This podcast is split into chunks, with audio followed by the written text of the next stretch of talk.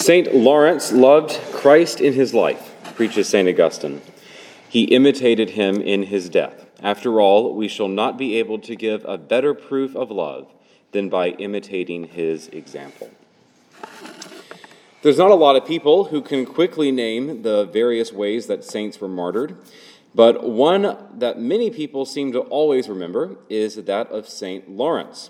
He was grilled alive, as was, and was attested by his executioner that he culminated his martyrdom by saying, Turn me over, I'm done on this side.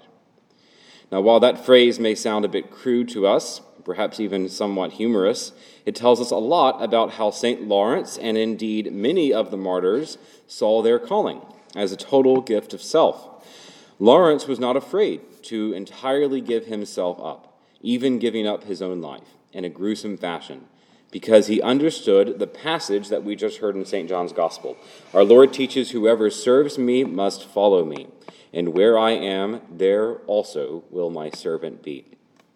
Of course, this phrase may initially bring us a sense of comfort, and it should, as we know that Christ is seated on the right hand of the Father, and we naturally would like to join him there. But if you consider the whole of our Lord's life, where I am means a lot more than just heaven. For most of the apostles, for St. Paul, for St. Lawrence, where I am meant the cross. It meant a total gift of self in the form of martyrdom, death, that is where Christ is, and those who will follow after him will most surely join him there. For the early Christians, that often meant a physical martyrdom. Hence the old phrase, the blood of the martyrs is the seed of the church. But even as time went on, there was a desire in Christianity to find a sort of white martyrdom, a bloodless way of giving oneself totally to the Lord. And initially, this brought rise to the growth of monasteries and monastic life. But even for those of us who are not called to live that sort of consecrated life, white martyrdom is surely a goal to be desired. For we desire to be with the Lord in heaven, and thus must be with him on Calvary as well. So, bearing some terrible situation, which would put our lives at risk for the faith, how are we expected to die to self and our own lives? To this end, St. Paul's words and the letter to the Corinthians can give us some perspective. Whoever sows sparingly will also reap sparingly, and whoever sows bountifully will also reap bountifully. The Christian life demands sacrifice, it demands suffering, and it demands self denial. On the surface, what sort of acts Paul is speaking about are initially evident almsgiving, fasting, service to the poor, and all of these are good. All of these are indeed necessary. But there is something even more which we need to consider, and that is the total surrender of our daily life to God.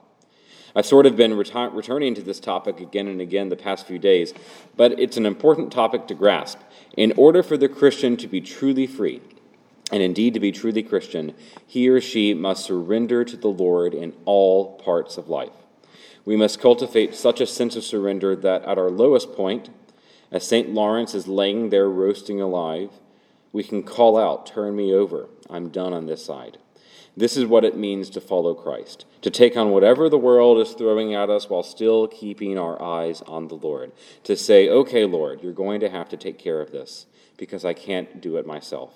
I can't overcome the battle of sin myself. I can't make this decision myself. I can't keep living my life this way unless you come in and act. But I know you can, and you will if I follow you. So, Jesus, I surrender myself to you. Take care of everything.